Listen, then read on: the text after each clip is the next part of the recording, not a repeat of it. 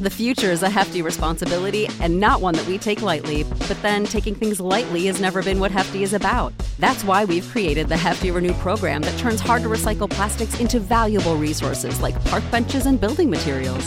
To participate, simply fill up an orange Hefty Renew bag with accepted items, tie it up, and drop it in with your regular recycling. That's it, it's that easy. It's time to rethink recycling with Renew. Particular valued resources may vary by geography. More info available at heftyrenew.com.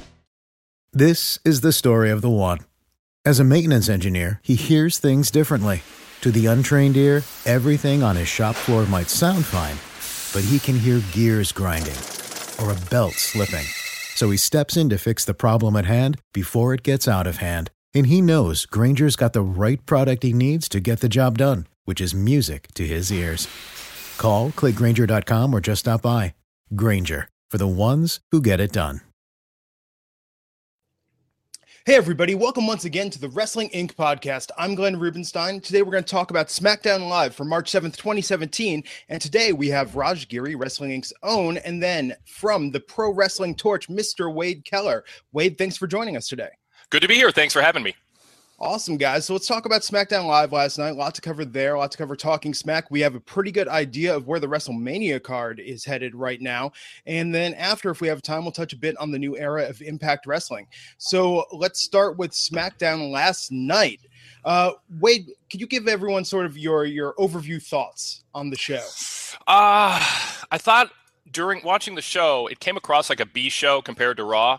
Mm-hmm. Um, I, I, I thought that with Undertaker moving to SmackDown and coming off an eventful Fastlane and then an eventful Raw, that even if SmackDown you think is the better show, and a lot of people do, I think you have to admit that it's starting to show that it's not Vince McMahon's priority right now to make it feel equal to Raw. That was one of my kind of macro pictures. On the micro side, I, I like the, uh, well, I mean, I have mixed feelings about the the Orton AJ Styles match. I, I I like that they solved it. I like that they did the clean finish. I think that Randy Orton needed a, a, clean win going into the WrestleMania title match. I'm glad they didn't mess around with that. Uh, I'm curious how they justify AJ Styles versus Shane McMahon if that is indeed where they land. We saw the the uh, gorilla position angle last night. So I, am curious how they get to a point that it feels like Shane and AJ is a justified WrestleMania match. Uh, Wade, real quick, there's something you touched on right there because it's something I've been mentioning for uh, for for a little bit about WWE kind of making SmackDown the B show, and that seemed like that was kind of the begin the beginning of the end last time they did the brand split. Split. I mean, it was a slow yep. decline, but once you label make one the B show, their house attendance starts falling, they their pay per view numbers start falling, and then ultimately you get rid of it altogether. Are they? Do you think they might be in danger of doing that again? I think we're always they're always going to be in danger of doing that. I think what's different this time is that they are on USA Network that's equal ground to Raw. They're not on a secondary cable network, and they're on live on Tuesdays. So when you have those two factors and you have separate brand pay per views and separate branded house shows, there's so many incentives built in for Vince McMahon to continue with the brand split and to try to make the brands equal. I think WrestleMania season, he starts favoring his firstborn. Um, he starts favoring the show that has the largest audience. And I think that's what we're seeing right now. I, I hope that we see some redistribution of of big names and talent once WrestleMania season is over. And when you look at what makes Raw feel like the A show right now, it is the inclusion of Goldberg, Lesnar, Undertaker, Triple H. You subtract that, I don't think that there's as much of a difference, if any, at this point.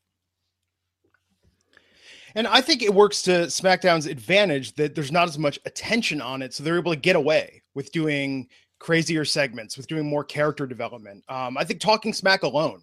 I, I think uh, even on an average week with SmackDown, the existence of Talking Smack and the episodes they've been turning out give it a natural lift. I mean, I have to say, last night I thought. Uh, you know, Orton versus AJ lacked a little bit as far as what it could have been versus yeah. what it was. Um, but when I look over the overall experience, especially with what happened on Talking Smack with the Miz last night, it's just it's hard for me to to leave my Tuesday night wrestling experience feeling bad after seeing the way they went out last night, you know?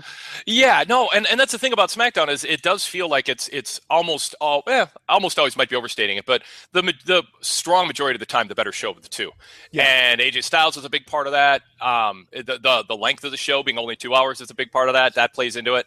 I did think AJ and Orton was was lackluster. I, I didn't yeah. have as high a hopes as others did going into it because I think Randy Orton has become the consummate B minus player.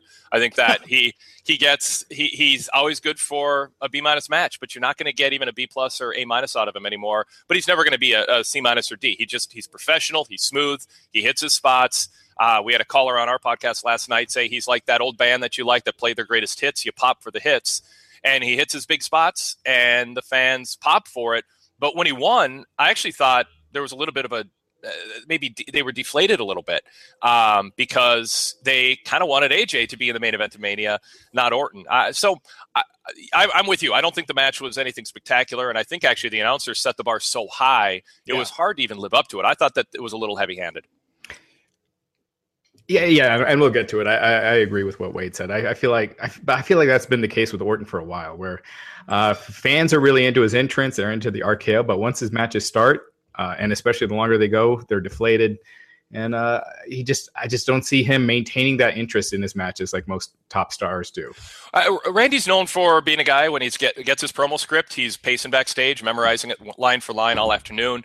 Uh, I think same thing with his matches. He's meticulous, he's a perfectionist, but it takes that sense of spontaneity out of anything that happens in his match. He doesn't look like he's in a fight. He looks like he is performing a memorized sequence and the crowd accepts it to a degree, but I, don't feel them getting real emotionally involved in this match. Even last night when he stuck his tongue out and looked to the crowd and leaned in, they react, but they react like they're on cue, but they're not really emotionally on a ride with what he's doing. They're sort of observing with detached observation what he does and and like i say they see him as a star but i don't think he's at he's he's a he's a b minus player right now in terms of connecting with the crowd yeah yeah, it's like going to a Lynyrd Skynyrd concert these days. We know we're going to hear Freebird at some point, and the rest of the time it's a serviceable show. But you know, it's just can't compete with the current acts. Yeah. Um, so we'll get to that match in depth uh, a little bit later. But the show opened with Daniel Bryan and Shane talking about what was going to happen with AJ and Randy later in the show. Should we take 10 minutes to set yeah. up talking about this segment, or should we do it as quickly as they could have last night and do it yeah. in 30 seconds? It was amazing last night where it was just like, I don't know. And then what about this? And I know we'll do a match later tonight for the number one. I mean, very odd that they, someone said backstage, well, they have to have different sides of this, right? Or else it doesn't make sense. Um, so yeah, long, long setup for that main event last night between Daniel Bryan and Shane McMahon. But we went from that real quick. It was a 15 minute segment oh, on a Jesus. three paragraph article on WWE.com. You yeah, know, that that article set it up. Uh, what they did in that 15 minutes. You know, I, I really like Daniel Bryan. Uh, the problem is when he is forced to say things that he doesn't really would say. And I thought he, that's what happened in this promo when he was using terms and words that are not natural and they came across that way. So it, he just felt unnatural in this uh, in this opening promo. I think they felt if they have Shane, if they fly Shane into Indianapolis, we got to get at least 15 minutes of TV time with him. And it just, I would have rather had American Alpha and, and some sort of meaningful tag match, or actually, I would have liked to have some follow up on Bray Wyatt. Just talk about, you know, they, they did this major angle last week, and it was like, oh, you know, it was sort of like they talked about it, but they didn't do anything with it. Daniel Bryan and Shane it, it I, I'm minute by minute ratings, it'd be interesting to see how impatient the audience got because I knew by about the five minute mark I was impatient, and they went another seven. So it, it was it was a bad call. And also, it was second week in a row that the tag team champions are doing the dark match at SmackDown. Yeah, meaningful yeah. tag match. Really, uh, that's something both brands have problems with right now. I think. Yeah. Um, odd though, also right that we saw this escalation and they they reshowed uh the clips of it twice last night with randy burning down the compound i mean no one's really taken it to that level i mean sure later in the show we had baron corbin injuring dean ambrose with a forklift but it but it sort of begged that age old question of like where's hr in this company sort of talking about where, where you cross the line you know i think randy went above and beyond but everybody knows it's fake yeah, I mean that's the answer. To, that's the answer that people have, and it drives me nuts. I it's it. We all know everything that that we watch, movies, TV shows. Yeah. I mean, the idea is have a narrative structure where when you turn it on, you're immersed in it, and there's a set of rules. And you know, like JBL was so upset over the forklift incident. I mean, I've never seen JBL more despondent over something going, something being done that that is outside the bound, outside the lines, outside the bounds. Well, you know, Randy Orton did just burned down and may have may have actually killed a cameraman, um, at least damaged. I mean, it just when you leave the normal narrative universe, uh, to use their term, uh, you got to sell it. Uh, and I thought they actually lost a lot of steam because what they did last week came across as a stunt that we're sort of going to take seriously, but sort of not. And to not wonder, I mean, Bray is their world champion. He's not a fringe player. And they didn't talk about, like, where's Bray this week? What does he think? Yeah. Why isn't he here? How do you not, how do you do that angle last week and then not follow up with something more substantial this week? Didn't Maryse get fined two months ago for like slapping Renee Young back? in a segment. Yeah. yes, yes, yes. I mean, that's just insane to me. Absolutely is, yeah. insane. Um, but yeah, I think Bray's absence was smart last night, but a little weird that they didn't address it more. Um, so that, that's the point. Yeah, it's not that he yeah. shouldn't necessarily been there. It's just like he's your champion, he's not here, and, and explain why. You know, address that more. Yeah. Yeah. Uh, so we had John Cena and Nikki Bella versus James Ellsworth and Carmella. Uh, the Miz and Maryse. it actually happened, folks. Um, we had the Miz and Maryse come out and interrupt this match. They were on commentary for all of it. But uh, I mean, did anyone expect this match was going to be even as much as it was, let alone more? It's about what I expected. I just wasn't expecting James Ellsworth to be wearing leopard print panties. Um, that that that was uh, a weird choice also on this show it was about what I. Th- I mean, it was about what I thought it would be. Ellsworth is not a trusted worker in the ring, um, and and uh, but I think you know Cena and Nikki doing stereo stereo signature moves um, was uh, uh, enough to make the match worthwhile. And although uh, the the Miz and Maryse, like uh, excuse me, uh, Cena and Nikki lying at ringside for you know the whole Miz promo after that relatively short beatdown felt a little orchestrated too. Yeah, I, I, and I do think I, wonder when they're going to give Maryse some ring time because she hasn't wrestled in six years, and she you know she's about to uh, go into a featured match in WrestleMania. So um, yeah. yeah. she could use that ring time. But uh, maybe yeah. she and Undertaker can work out together. yeah, yeah, exactly. um, I, you know, Maryse. Uh, I think the Miz is really carrying this feud right now, uh, oh, especially oh, talking smack. He's just been he's just been amazing on the mic. Um, you know, in the ring, he's fine, but uh, he's just really turned it up. And I, I, know we'll get to talking smack, but uh, that that's been the thing that's been keeping me most interested in this feud is is the Miz. Miz is fantastic. I mean, a couple years ago, I thought he was done. I mean, it was he was just yeah. awful. The the smirking face, like he just was sucking on a lemon, and same cliches. Uh, camera shy cat, um, and the uh, the promos he's cutting, I mean, you don't know what he's going to say next. I think he got uh, buoyed by the oh, he's been good for a long time, but that talking smack segment with Daniel Bryan that that that just seemed to go places you don't expect WWE to go. I think has fueled Miz's character and the things he said about John Cena. Uh, he made Nikki sign a contract to be his girlfriend.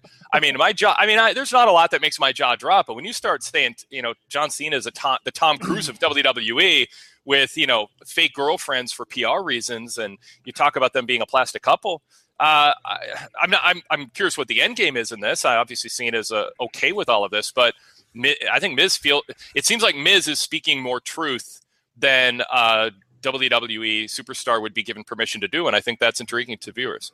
Yeah, and you know, because in a lot of ways, this is very similar to the angle they did with AJ Styles because AJ Styles would complain about Cena being a, a part timer. He wants to get rid of him because Cena is taking you know the the the other guy's spot.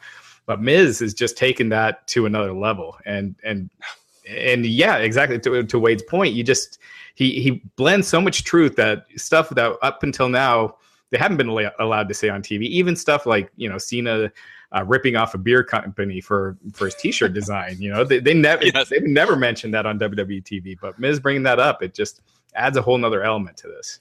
Well, it's amazing because you think about it, AJ made like one or two points. You know, you're a part timer and you bury guys like me. Miz, I mean, just had a list. and by the end of it last night, I had to go back and watch it again. I was like, this is the guy we're supposed to not want to win, right? I mean, right. no, because I was like, he's making some very valid points. Well, it's like um, Miz went on Reddit and said, hey, uh, tell me, uh, you know, top 100 things you don't like about John Cena. Yeah. and he's like, that was his promo. Reddit wrote, wrote it for him. oh, my God. And last night, I mean, just looking at that, uh, browsing Squared Circle last night, I mean, The Miz, not since CM Punk have I seen somebody so embraced by the Reddit community and the internet wrestling community. That was for... not predicted three years ago, by the way. Yeah, it, was not, it wasn't predicted was not a year ago. No, no, no. No, Miz is having like his best year. I mean, and it just and talking smack is just such a huge, huge part of that and giving him that form. I mean, he shines the way no one else does. Yeah, you talk about people that have benefited from the brand split, and he's at the top of that list. Absolutely. Yeah, yeah. yeah the, um, breathing, the breathing space for some of the people that have shined, and Alexa Bliss is up there too. Just yeah. adding to that list. Yeah, so uh, we had a quick segment with Renee and Randy backstage teasing the match that was going to come later in the night. They talked about Rick Rude going into the Hall of Fame. And then back from the break, we had, uh, God, I love this. I love that Kurt Hawkins thinks he's in a feud with Dean Ambrose. and, and, Dean just yes. came out. Like, I mean, that's, that's a brilliant angle. Uh, Dean yeah. came out, took care of Kurt very quickly, and then went to calling out Baron Corbin. Corbin last night. Uh, the only other thing that happened between was Mojo. I guess you can just announce you're going in the armbar this year. Um, Mojo announced he's going to be in the Andre the Giant Memorial Battle Royal at WrestleMania 33. Um, but yeah, Ambrose and Corbin. So this was a very extensive backstage segment. They've been they've been doing more backstage fights on SmackDown lately. What did you think of that angle, Wade, with uh, Ambrose getting that injured by uh, Corbin and then pulling the whole hospital updates throughout the evening and whatnot? Yeah, I mean, uh, the forklift thing felt kind of cheesy to me. Um, I mean, I, I I don't have a strong negative feeling. I mean, I like when they kind of go outside the bounds of of of something just at ringside or in the ring now and then. But uh, again, a lot, the key is the follow up. I guess if you're going to do it, I, I, like that they did. Uh, and by the way, you know, hospital is not a, a, approved term. Uh, medical facility, oh, medical yeah. facility updates. Um, only in pro wrestling.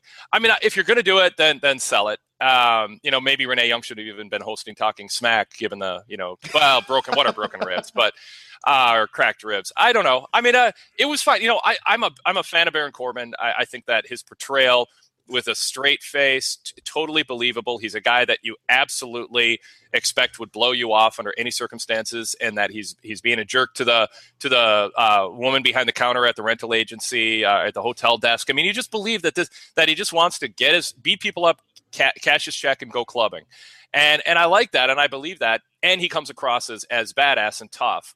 Um, so I mean, I, I like this feud. I mean, it's I mean, I think Dean Ambrose probably aspired to be in a higher position than a Dean than a Baron Corbin feud going into Mania. But honestly, I mean, Corbin Corbin's a rising star in the eyes of WWE, and uh, this angle stands out. So I mean, I give it a mild thumbs up. Raj? Yeah, I mean, I, I did think the forklift thing was kind of cheesy. I thought it was cheesy when they did it at halftime heat with uh, the Rock and Mankind, you know, 17 years ago or whatever that was. But uh, uh, that being said, I you know with Wade with what Wade said, I, I do agree with a lot of that. I do think Baron Corbin, you do get that uh, that impression from his personality uh, that he is that way. That you know he's cocky, doesn't care. My my issue with him is his promos. He, a lot of his promos is what you would you would think he would really say, but he just doesn't deliver it that way. He's trying to hit like emphasis on certain points, and it just comes across as he's reading a script.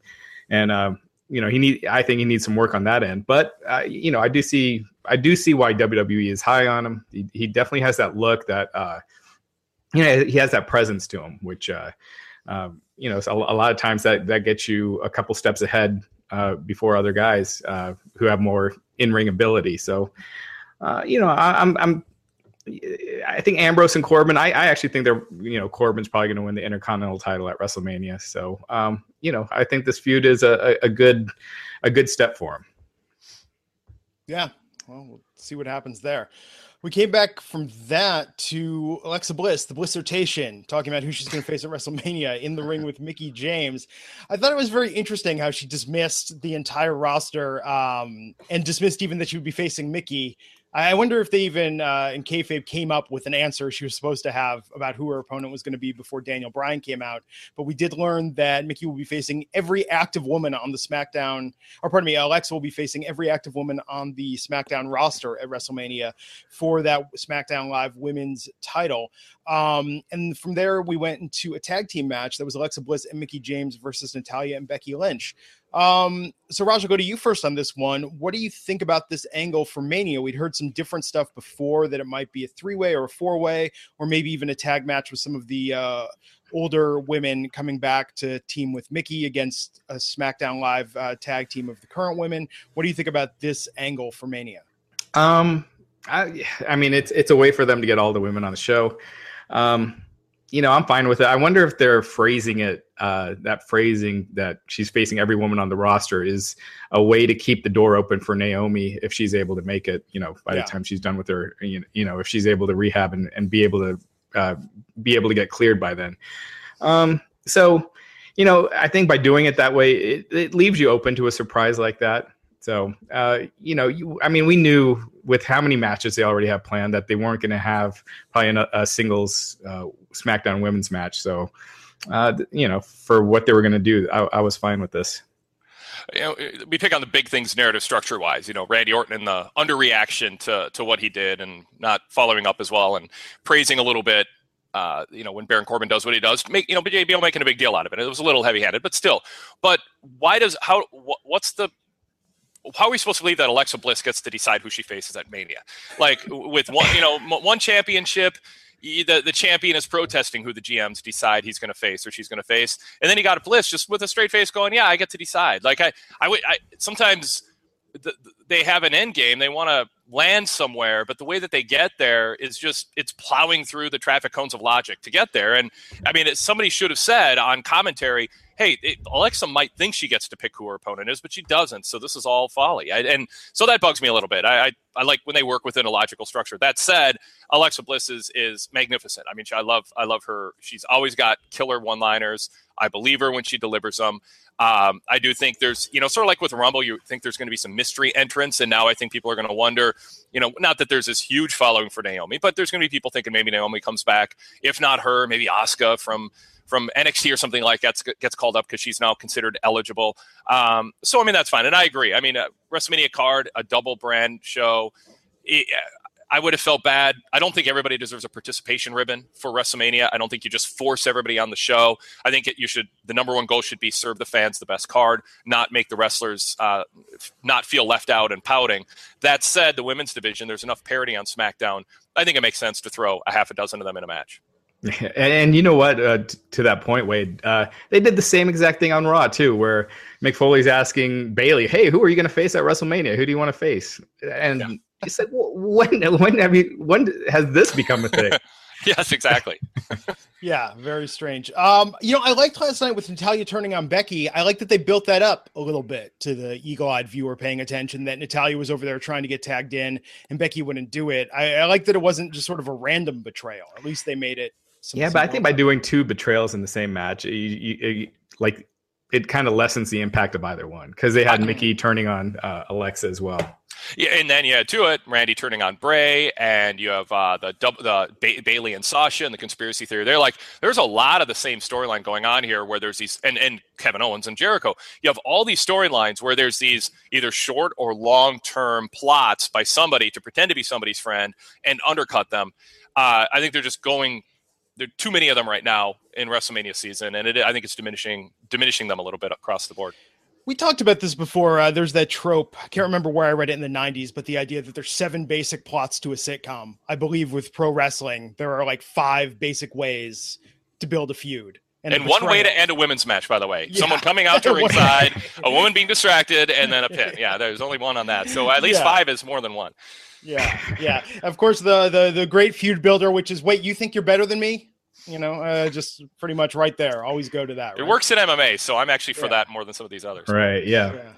Uh, but I like that last night. Here's what I like about the uh, the two betrayals last night is that if we're gonna have this match with Alexa, I like that there won't be factions. I like that it'll be this idea of maybe it's every woman for herself. Um, and I think that'll tell the story that they're gonna tell with that. I would love to see Naomi return to Mania. I think that would be a really good pop, especially if they let her do her entrance on that stage. I, I kind of disagree on that. I think it would have been more interesting if seeing Mickie turn on uh on Alexa during the match as opposed mm. to already doing that. But you know, it's a small thing. It ultimately doesn't really matter. And and I actually think we've got three weeks to go. I, I'm I'm actually looking forward to hopefully Mickie endearing herself to Alexa Bliss, where the fans know that it's not real, but Bliss doesn't, or the fans suspect it is, and Mickie uses her charm and manipulation to uh, to actually lure Bliss into a false sense of security. I think we've got three weeks for that to happen. Yeah. So Mickie and Alexa won that match last night. Mickie did turn on Alexa after the match was over. Uh, we got some, uh, they were hyping 205 Live with the Austin Aries promo. What happened quickly on 205 Live last night? Is there sort of a quick nutshell? Austin Aries back in action. Nice. Uh, yeah, his first match since uh, getting injured uh, from that kick from Shinsuke Nakamura. And uh, so, yeah, he defeated Tony Nese in the main event of 205 Live. Cool. So I'm sure we'll uh, see more from him in the ring now going forward towards Mania. That's what the cruiserweight division needed: an alpha male babyface, and they have it in Austin Aries. So Yeah, yeah. yeah. They're, they're, him and Neville are the two guys in that division you could take seriously, and and you know that uh, that would be on the the main roster. And, and well, Neville was, but they kind of buried him. But uh, you know, like they're just very believable, and uh, you don't have that with a lot of the other guys and then we had the number one contenders match last night AJ Styles and Randy Orton. Um, we talked about this as the match was set. Everyone was saying, like, oh, I don't think that's happened before. Yeah, this could be really cool. This could be good. Everyone thought really got on board with the idea of it. But then, man, did they sell this last night, them hyping it through the episode. So much so, I think uh, that, yeah, it just everyone could not help but feel that it was not going to meet their expectations. So, Wade, you were talking about it earlier. So, so walk us through what you thought the high points were of the match and what you think was lacking in that way towards Randy getting the win over AJ. Well, I mean, it. I don't know if there were high points. That's kind of the problem. Yeah. Is it just it felt it, it's it's like you know people say when they're on some sort of mood drugs where they're like they never feel highs and they don't feel lows. Mm. They're just hmm. kind of always in the middle to keep themselves from going up and down. And and that's sort of what it feels like here. I felt I feel like the, Randy's matches are medicated to avoid them getting too bad, but also too good and and that's what we got again. It's, it just feels craftsman like, but detached from human emotion. And that's what I felt that was here. And and I, I mean, I felt that way with Randy and Daniel Bryan too. We were all excited about that. You know, this clash of Randy's been doing such great work for 10 years and Daniel Bryan on the indie scene and international, he's uh, this great, oh, it's going to be great. And they had these, you know, maybe Bryan brought it up to a B, you know, I mean, it's just, so I don't know. It's just, it was, it was typical Randy Orton. And I mean, I don't blame him in the sense that he's very beat up. Um, he doesn't show it. He doesn't talk about it. But there's just he he there's cert, there's a lot of things he can't do in the ring anymore for fear of getting hurt. And and I and I don't think he wants to sacrifice his health or his paychecks for WWE. I think he treats this as a business. He sees it for what it is as a third generation guy, and he's going to go in there and he's going to give them a B minus match that's going to be good enough. He gets his pops for the greatest hits. He has a finisher that's over. More power to him, but I'm going to call it what it is. It's not a match that that lives up to the to the buildup that the announcers gave it. And to that point, like, Wade, uh, and by the way, Wade also, uh, right after this, Wade will be hosting the PW Torch podcast at pwtorch.com. So at 1 Eastern. So make sure to jump over there as soon as this is over. But um, when was the last time you could think of that Orton did have like an A match? I can't, I mean, I can't even think about it, like, even remember the last time. Yeah. I'm no, going I, back like WrestleManias and everything. I Uh, yeah, nothing comes to. I mean, it doesn't come to mind. I mean, I really feel we've been like he's not so bad that you're just like, what happened to Randy? But it's it's it's you know like he just sort of hovers there and good. Oh, that was a good match. I wish it was better, but it was better than you know most of the matches on the card. It he just kind of lulls you into this kind of complacent. Yeah, okay, it's Randy and he's a star and we like him. And like I said, it you can't you can't build a promotion around everybody being like that, but I mean, it's fine having him in that role. I just like when they put him on SmackDown, it wasn't like, whoa, this is going to make SmackDown great because I can't remember the last really ex- exciting Randy Orton promo we've gotten either. Randy is just, he's just Randy's B minus player. He's kind of like a, a part timer who's always there. yeah. yes. A, a couple of people are mentioning uh, Randy versus Seth Rollins at WrestleMania. I thought the the finish was great, but the match oh, yeah. itself was nothing special. And some people are mentioning his matches with Christian 2011, so we're going back six years. Um. So yeah, I mean, it it uh, I, have had that issue with Orton for a while now. It's just I once the bell gets going, his you know I just stop caring about the match and and his promos. Uh, you know, to Wade's point, they've never really been that great what did you guys think about so i had i had to go back and watch this again the aj styles fake out there that almost looked like a botched move uh, to, to someone not paying close attention where aj looked like he was going to go for the phenomenal forearm uh psyched him out and randy did an rko on no one bumping on the mat I loved it. I thought it was great. I think everybody thought they knew what was going to happen. Yeah. And uh, and AJ outsmarted Randy, and I don't. I'm assuming it was planned. Um, they did a, a, similar spot at the house show the night before, where mm. um, I think Randy actually hit the RKO. I'm, uh, uh, we had somebody call up the uh, PW Torch livecast last night after Ron talk about that. That at the or after SmackDown last night, and they talked about how at the Monday House show they had a, a run through match and they did a similar finish, but Raw put a twist on it. So maybe maybe it was messed up. I watched it and I just thought it was a really clever, uh, good finish. Yeah, that was that was actually the highlight of the match for me. Was that spot? Yeah, it was uh, that was the one point I was like, man, that was really creative.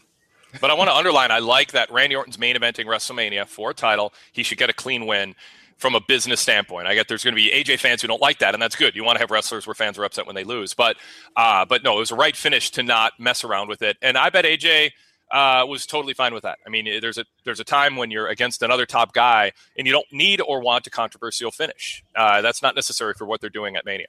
Absolutely, but Wade, I, I wanted to ask you because uh, we've seen Orton versus Bray Wyatt on pay per view a couple times now.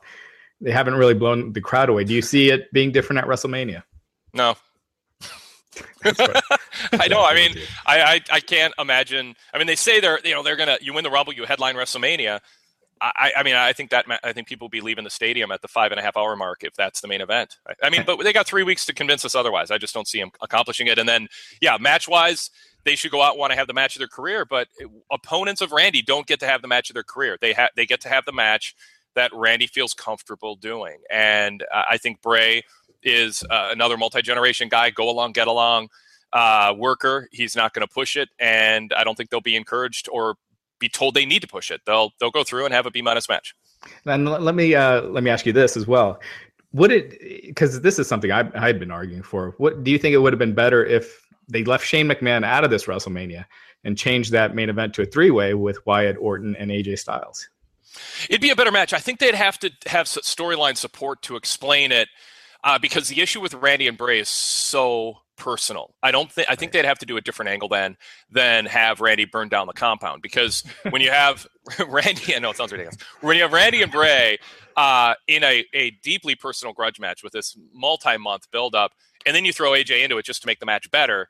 It, it, it's a little third wheel, and I, I think AJ deserves his own one-on-one match. I'm I have tons of reservations about AJ against Shane McMahon um, unless it ends like Goldberg and Lesnar, which is AJ looks at at Shane McMahon, Shane throws a punch, AJ blocks it, AJ Pele kicks him and gives him the Styles clash, and it's over. Um, that's what should happen. Shane McMahon is a wrestling executive in his late 40s who does not belong in the ring with AJ Styles in any even Steven way. It is as absurd and ridiculous as anything. Undertaker was older than Shane McMahon. Um, he, you know, and, and there's, you know, some argument with the stipulations and everything that they could have made that yeah, even then it suspended my disbelief too much. It's absurd. That said, that, that objection laid out, Shane is a McMahon. And I don't think WWE perceives putting Shane or putting AJ in against Shane as a demotion for AJ. So AJ's going to go and he's going to do what, what Kurt Angle did. He's going to try to have a great match with Shane McMahon to make Shane McMahon look like he belonged in there with him. AJ's capable of it. I, I, don't like it, but I think there's worse places for AJ to be, like some showcase match against Dolph Ziggler. I mean, at least it feels like a WrestleMania special attraction match. So mixed feelings, but overall, I don't think AJ fans should be too upset because it is a McMahon. I, would obviously rather have Shane McMahon next week say, uh, after what you said to me, AJ, you want an opponent at WrestleMania. I got you one. His name is, and then cue the violin music, and out comes Shinsuke. I'll, I'll take that at this point. That would be awesome. Yeah. But you know the one the one positive with uh, AJ and Shane at at least hopefully um, you never know sometimes with WWE, but hopefully at least AJ will be getting a win at WrestleMania. So there's something. Oh God, silver lining. So. so let's uh, quickly touch upon talking smack last night. We had uh, Alexa Bliss come out, Apollo Crews come out, uh, saw backstage in Gorilla AJ tearing stuff up. Um, and then the Miz, the Miz came out for the last eight minutes and uh, did that amazing promo we talked about earlier. Uh, yeah, so Apollo is also going to be in the Andre Battle Royal. How do we not lead with that? Yeah. You know, I will say this on talking smack, this segment and the one he did a couple weeks ago, I think he's getting the hang of how to present his personality in a way where it's not just you know I've got a great smile and I'm really nice. I think. Well, a that, lot of people have that in them, and then they get yeah. on WWE television with the scripting and the and and and you know it's like Rich Swann. Oh, he likes to have fun. Oh God, if I never hear that again. Jesus, who doesn't? But I mean, it's so it's a and and Apollo Crews, it's like smile. You got bright white teeth and you're good looking guy just go out there and smile and make all the kids feel like warm and happy and it's it's all about, it's all about bringing smiles to people's faces. Apollo crews needs to have an edge to him but if you take him off script a lot of guys are better off script. Yeah. Shamrock was better off script. 20 years ago he joined wwf and people thought he's going to be great and he was doing these i'm ken shamrock and i'm bad and it was like that's not who we saw in ufc i just want let, let apollo crews be apollo crews Yeah, That's I mean they they signed Paul Heyman because of you know Brock Lesnar's promo skills, but he was cutting killer promos in the UFC. Yes. So you know you you let these guys be themselves sometimes, and and, and you get uh, and you you could get something amazing. And I, I, wish they would. I, you know, I could see where scripting promos would be helpful for some, or give you right. know at least giving them a general idea of where to go, uh, which obviously they, they should do anyway. But the over scripting it, it, hurts a lot of guys. I was surprised uh, you knew you guys sent me a script for this show. Right, yeah, right. Um, I did want to say the thing that bugs the you know the hell out of me is when they're like, I'm entering myself in the Andre the Giant Battle Royal, and. It, the, you know, all you have to do is say, "Hey, I've been informed that I'm going to be in the Andre the Giant Battle Royal." So it makes it seem like you know you earned it or you deserved it, as opposed to it's something that anyone can just say that they're in. Yeah, I mean, I what the, the line should be since I, it's apparent that I'm not going to get a singles match at WrestleMania because I'm not high enough on the card. I am therefore submitting an application, and I know I'll be accepted because everybody else is going to be in this match. They can't say that, but that's kind of the way it comes across. Is you know, I mean, poor Dolph Ziggler. You know, I mean, he's going to be in that match too. Yeah. Yeah, um, I gotta say though, man, I love talking smack. I love that they have the characters go out there and improvising character. I think it's just as an exercise, it's great and it's yeah. fantastic that we get to watch it. Um, I thought Alexa was good last night. I think she gets better and better every week that they put her on there and uh, let her talk it out. I think the other big bombshell last night that everyone was reacting to was the crack Daniel Bryan made about yes. you know in a year and a half. We'll see if he's uh, going to come back in the ring or not when his contract's up. Well, I mean that's what his people who apparently have insight into his mindset have been saying since he was retired against his will by WWE. I think if he doesn't wrestle for another year and a half, is he's he's going to rationalize that his concussion issues have healed uh, substantially, and one way or the other, he wants to wrestle again. WWE is writing out his contract. Um, I think that they have a a friend a, a, a tense but friendly understanding that he will serve that out. It's best for him. Uh, but I mean, there's I've talked to people who think he shouldn't wrestle again. I've talked to people who think he absolutely should, just not a full time schedule and with some limitations on what he does. My issue is is Daniel Bryan does Daniel Bryan have it in him to not go all out and take yeah. crazy bumps and I mean if in his book he's just talking about the the dumb decisions he made in terms of wrestling with concussions, taking chair shots to the head. I, I need this to be a Daniel Bryan who's a father, who who's who under and who understands restraint and understands that he can have a great match without hurting his brain and that it takes some editing. And I hope he has the self discipline to do that if he does come back. But it was a, a remarkable comment to make. And I, I, think WWE already knew his stance. I don't think it was shocking. It's just putting it out there like that is uh, is, is certainly newsworthy and a talking point. Uh, let me ask you this, Wade. Do you think WWE would allow Daniel Bryan to wrestle again? This is kind of a roundabout way of doing it. Like saying, hypothetically, Bryan does uh, leave WWE in a year and a half when his contract is up, goes and wrestles for ROH for a year, and after that year, you think WWE and and you know, assuming he's completely fine and doesn't get injured, um, and it's you know working the style that he wants, do you think they'd bring him back then? Yeah, it's so I hate the cliche "never say never," but in, I mean it really. Uh, with if they if if they think it'll draw money, um, and Daniel Bryan can pass tests, and he's showing an adjusted in ring style. I mean, I don't think they're too stubborn that they would say no to that. Um, uh, but there is a sense uh, I could imagine them thinking, "Wait a second, we're not going to let somebody go rogue outside of WWE, defy what we believe our doctor said was best for him, and then end up um, looking like they they should have." Uh, there we go. Uh, that we should have um, that, that that we were wrong all along, and that we should have let uh, let Daniel Bryan wrestle. So I I wouldn't rule it out, but I think there might there there could be some some anger and bitterness at Bryan kind of defying them and making them look like they were overly cautious. But again, if, if they think he can draw money and they don't have big time stars, because by the time we by the time we're talking two three years down the line, there's probably no Brock Lesnar, almost for sure no Undertaker and Goldberg. Probably Triple H has aged out at that point. You Shane McMahon hopefully at that point too. So you start running out of these special attractions and who do they have from the 2000s to take the place of all these Attitude Era wrestlers who they're who they're putting in headline matches? Maybe a comeback match for Kurt Angle, but beyond that, I mean, most of the guys from the post Attitude Era who are the next generation special attractions. I don't I don't see who's going to be able to fill the shoes of the guys who are aging out right now. So Daniel Bryan moves up the list then. Yeah. And I don't think they're going to have as, as big of names, right? I mean, there's not going to be as big of names to tap into um, from that middle era. Yeah, they're yeah, they're not allowing themselves to create bigger names. Yeah, and, and the question is: is the 15 year old today in his 20s going to look back at at you know John Cena and Randy Orton and and some of the stars who he or she grew up watching? It, it, are they going to look at at the special attractions like the current generation did popping for Goldberg, or they look at Triple H. I don't think to the same degree, but you don't know until that generation starts, uh, you know, getting older and, and looking back nostalgically at some of the stars they grew up with. But I just don't think that kind of 2003 to 2013 era has anybody who can go in the ring who has that that big name special attraction vibe.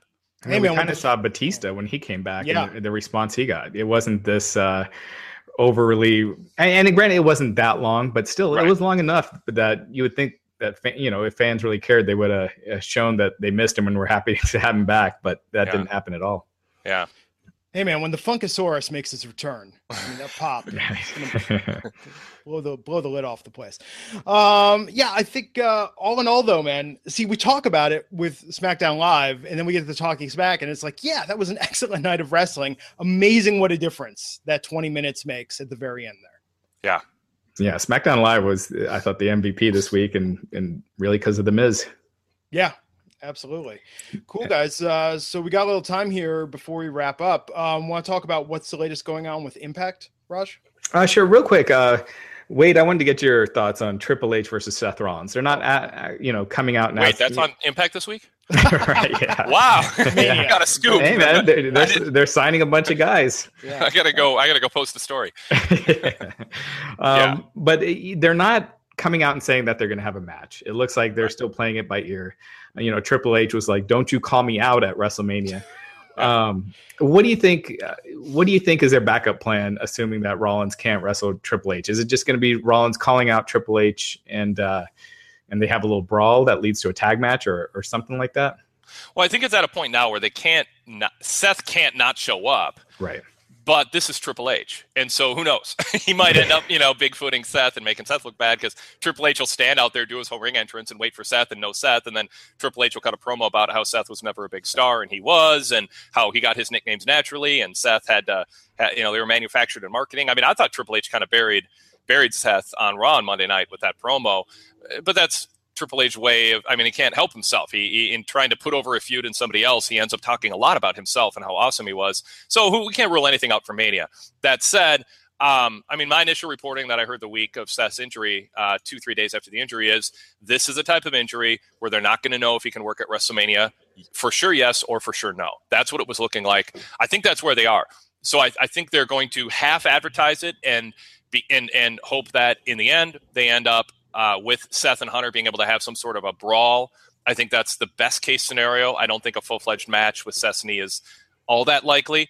Um, but I, I, mean, I, I, don't think they would have spent as much time as they had the past couple weeks on Seth and Hunter if they didn't have in a, a minimal plan that involves some physical contact between them, even if it's not a full fledged match. My my prediction. Here's my prediction. I think if if Seth can't have a full fledged match, I think Seth calls out Triple H. They have a little brawl. Samoa Joe comes out. Uh, they yeah. start double teaming Seth, and then Finn Balor comes out. It, it, assuming he hasn't returned to TV by then, I think Finn yeah. Balor comes out. The New Day comes, makes a tag match. Balor works most of the match, and, and they get the win. That's just my uh, prediction. But um, but, I, I, think by then uh, Big E is going to have his tongue uh, frozen to the ice cream truck, and they're going to be. There's, not, yeah, that's, that, that, there's nothing that grosses me out probably more than seeing that. Um, I, and and did you think Triple H? Did you think he was taking a shot at CM Punk with that whole talk about the doctors and they're in Chicago and he's talking about how great the WWE doctors yeah. are? Yeah, I is that really the time and place and context that you want to be making? You're you're Triple H the heel with a grudge at Seth Rollins, and now you're going to start acting like you're at some corporate conference talking about how great they care for their athletes. I mean, as the, the, pettiness and and score settling that goes on in that company by people on top sometimes is is is pretty astounding. Right. I thought that fit really well, though. I thought, I mean, I thought that fit very well for Triple H as the character. Oh, right.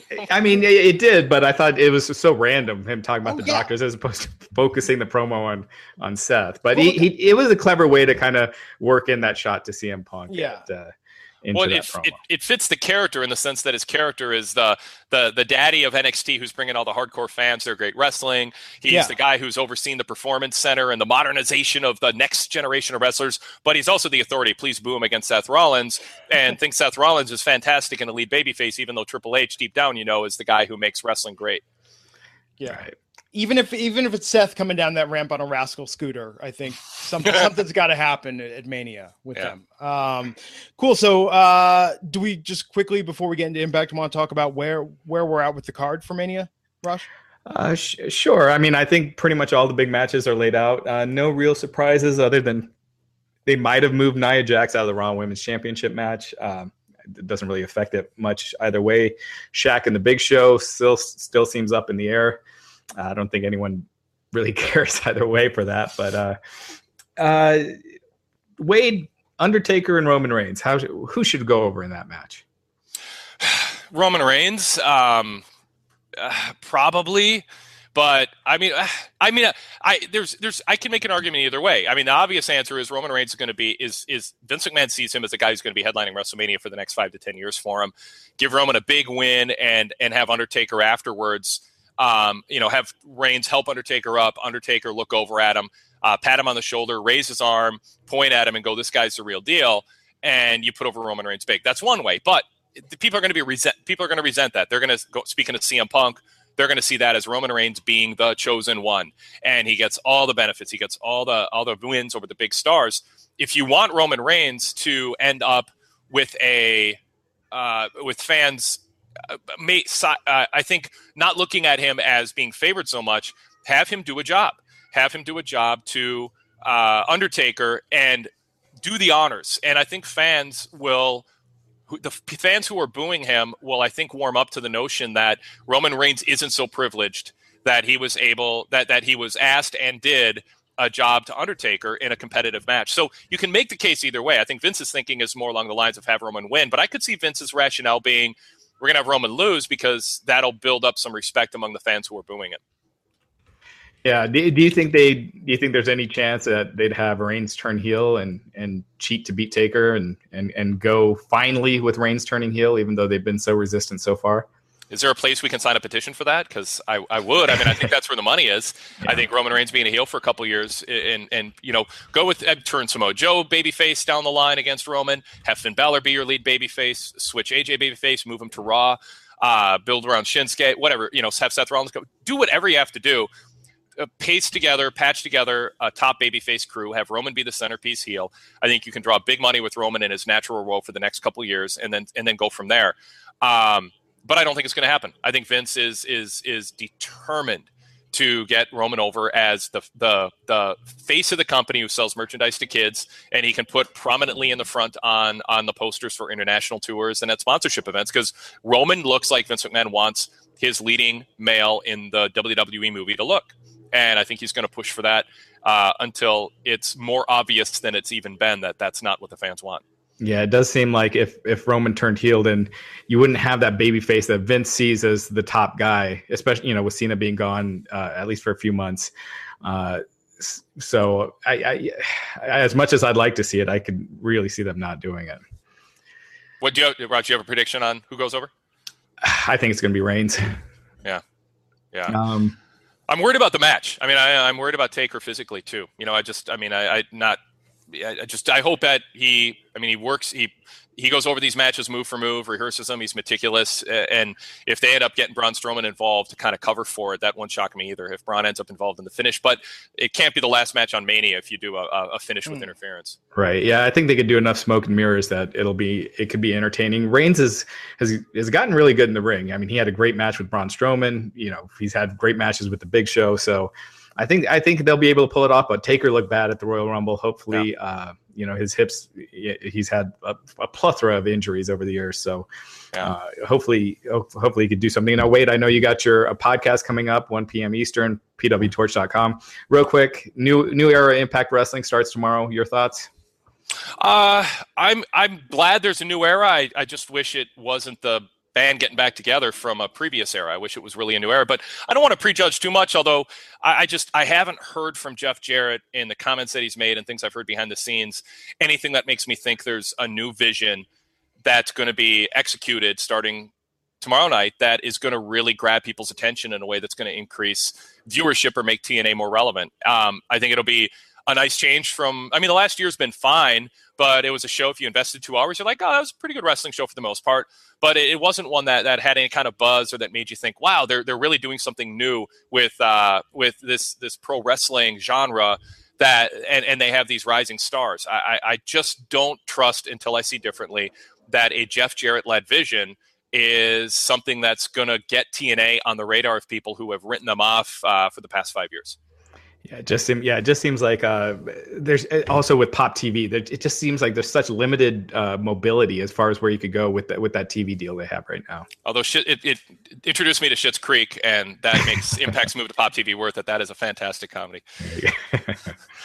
There you go. Uh, yeah, yeah. I mean, specifically speaking, I, you know, they lost some top talent. They got some new names coming back. Um, uh, or some old names coming back. And I mean, let's see what they do with them. I, I glossed over the spoilers, you know, enough to kind of pluck out what the headlines were, but I didn't meticulously study each each show because I kind of you know want to see it play out. And I'm hoping with, uh, I mean, I think one of the big things Impact needed more than anything, if I pinpoint one specific, it's uh, better play by play. I thought Josh Matthews got worse over time, and I think Jeremy Borash will will will be and is a huge improvement, and I think that will add a lot to the show. Um, I'm not sure if Josh, as a heel commentator every week, if that's what they do, is going to grow agitating enough to make it kind of a turn off the TV or turn down the volume aspect either. But Jeremy on play by play will absolutely be a step up. Yeah, they did. I mean, real quick, they did. And anyone not interested in spoilers, just stop listening right now. They did do the do an angle where uh, where uh, Josh Matthews is gone. So do you, do you have oh, any? Okay. Do you have any thoughts on who they might replace him with as uh, as Jeremy Borash's partner? Uh no, I don't. Yeah, uh, I mean, I, the Pope is kind of I'd say take it or leave it, but that'd be more of an endorsement than I feel. Even though I think I think he got less annoying and cliched over time.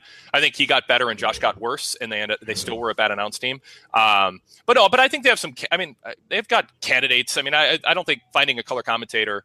Um, is I mean Dutch Man. By the way, Dutch Mantell was a really good color commentator at one point on WCW TV, and I think in Smoky Mountain too, he did some. So yeah, I mean, I, they can find somebody who will work. I just a, a good lead play by play guy selling the angles, and Jeremy's old school enough that he's going to put over the baby faces and uh, and and rip on the heels for cheating, and and that's you know you need that and somebody who can be enthusiastic about a match, and uh, Josh just couldn't do that.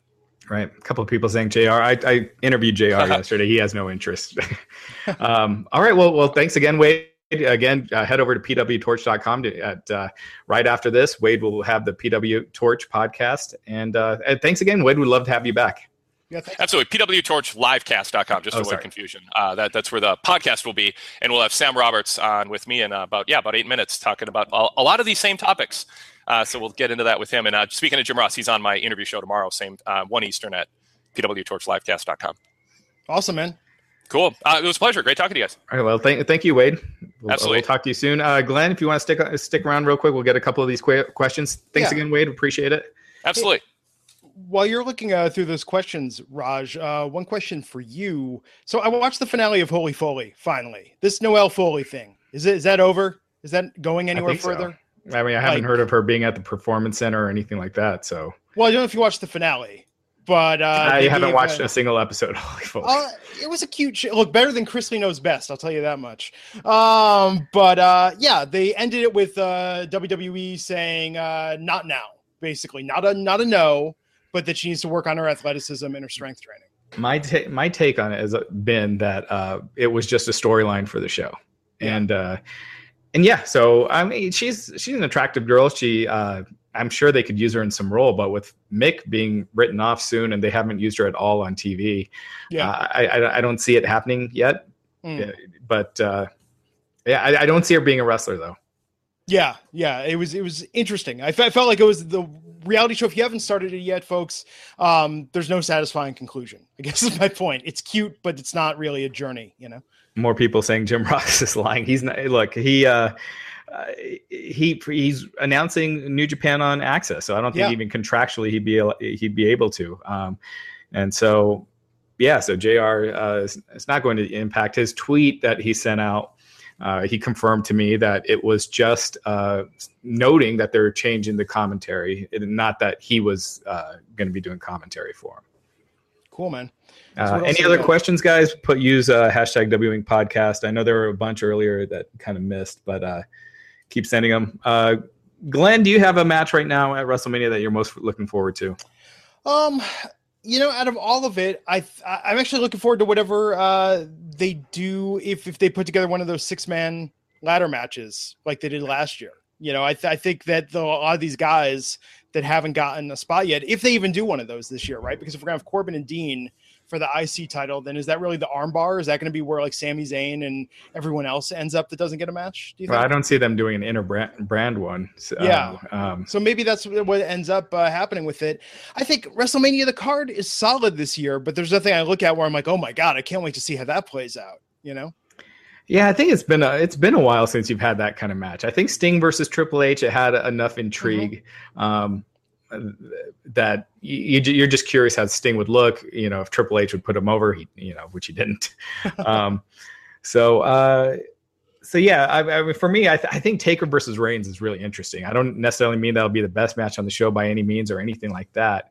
I just think it's interesting with where they could go if they do turn Reigns heel. Uh, you know, you could make arguments for either man winning that match. Jim Ross, uh, that was another question I asked him. and He he said that he would turn Reigns heel, have Reigns win after the match, say, "Hey, you might not like what I did, so but kiss my ass. You never cared anyway." You know? Yeah, that'd be amazing. That would be yeah. amazing.